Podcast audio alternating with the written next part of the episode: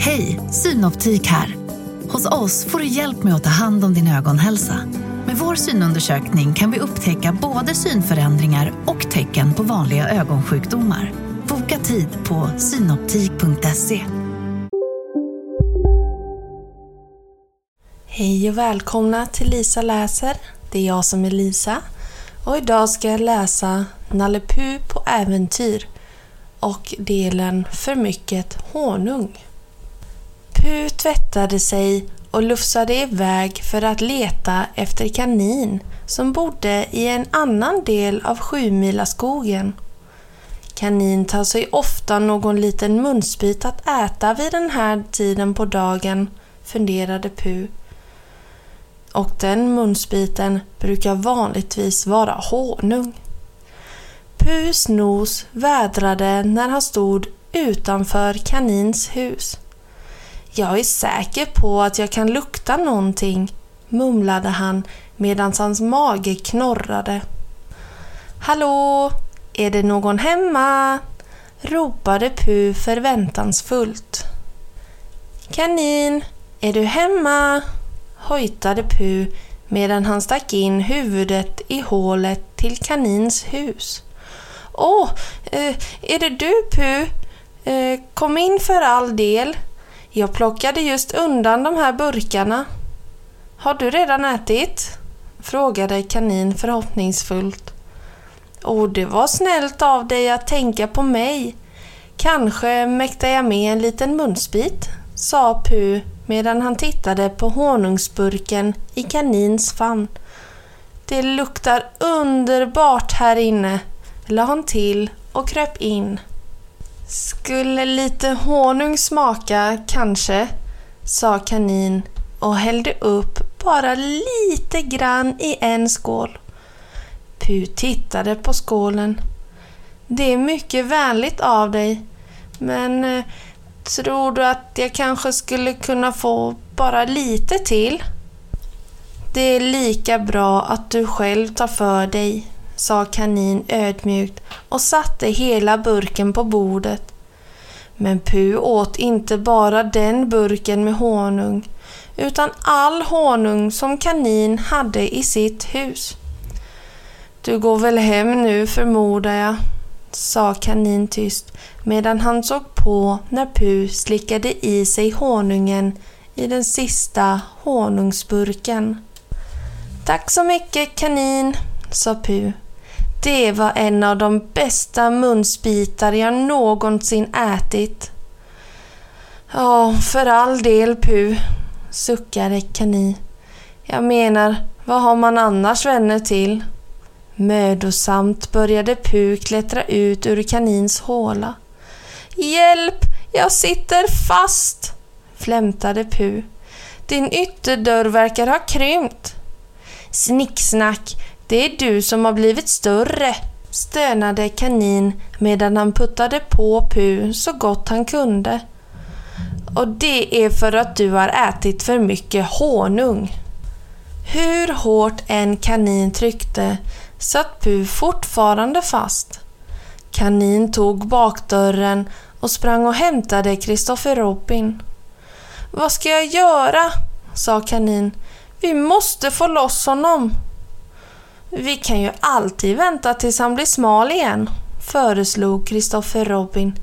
Men det kan ta veckor, gnällde kanin. Oroa dig inte, sa Kristoffer Robin och höll i Pus tass. Jag går för att hämta mer hjälp. Var snäll och skynda dig, pustade Pu. Veckor? Jag kan inte vänta i veckor, sa kanin. Jag går och pratar med Sork. Han är bäst på att gräva i hela skogen. Jaha, låt mig tänka, sa Sork långsamt. Pu sitter alltså fast i ett hål. Sork öppnade sin lunchbox. Jag tänker alltid bättre när jag äter. Vill du ha lite honung kanin? Jag har slutat med honung, ropade kanin. Kan du hjälpa till? Jag är ledsen, svarade Sork. Jag gräver bara. Jag vet ingenting om hur man får ut björnar ur hål. Kristoffer Robin återvände med Ior och Kängu. Har jag blivit smalare nu? undrade Pu försynt. Jag tror inte det, sa Kristoffer Robin. Om du vill kan vi försöka att dra gemensamt. Förträffligt, men snälla skynda er, bad Pu. Hålet känns lite trångt. Io tog tag i Kengu som tog tag i Kristoffer Robin som höll hårt om Pu och ropade Dra! Åh hej! Åh hå! Åh hej! Åh hå! Jag är rädd att det inte fungerar, jämrade sig Pu. Kanin kom in genom bakdörren till sitt hus fast besluten att få bort Pu från sin ytterdörr. Han gick så långt in i rummet han kunde, blundade, sänkte axlarna och sprang så fort han kunde mot Pu. Kanin träffade Pus bak precis på samma gång som Kristoffer Robin ropade Dra! vid Pus framsida. Aj! gnällde Pu. Plopp! Pu flög ut genom kanins ytterdörr och fortsatte upp mot himlen som en raket. Vi klarade! Vi klarade det! ropade Kristoffer Robin. Hur mår du Pu? Jo då, men jag fortsätter liksom bara uppåt, svarade han något oroad. Se upp! skrek Kristoffer Robin när Pu seglade i riktning mot ett stort träd. Jag försöker, svarade Pu och så försvann han in i ett hål i stammen. Nalle Pu såg sig omkring och upptäckte att han hade landat i ett träd där det fanns honung. Han hörde Kristoffer Robins röst nerifrån. Hur gick det Pu? Mycket bra efter omständigheterna, sa Pu. Jag går och hämtar en stege för att rädda dig. Tack så mycket, sa Pu. Men du behöver inte ha bråttom.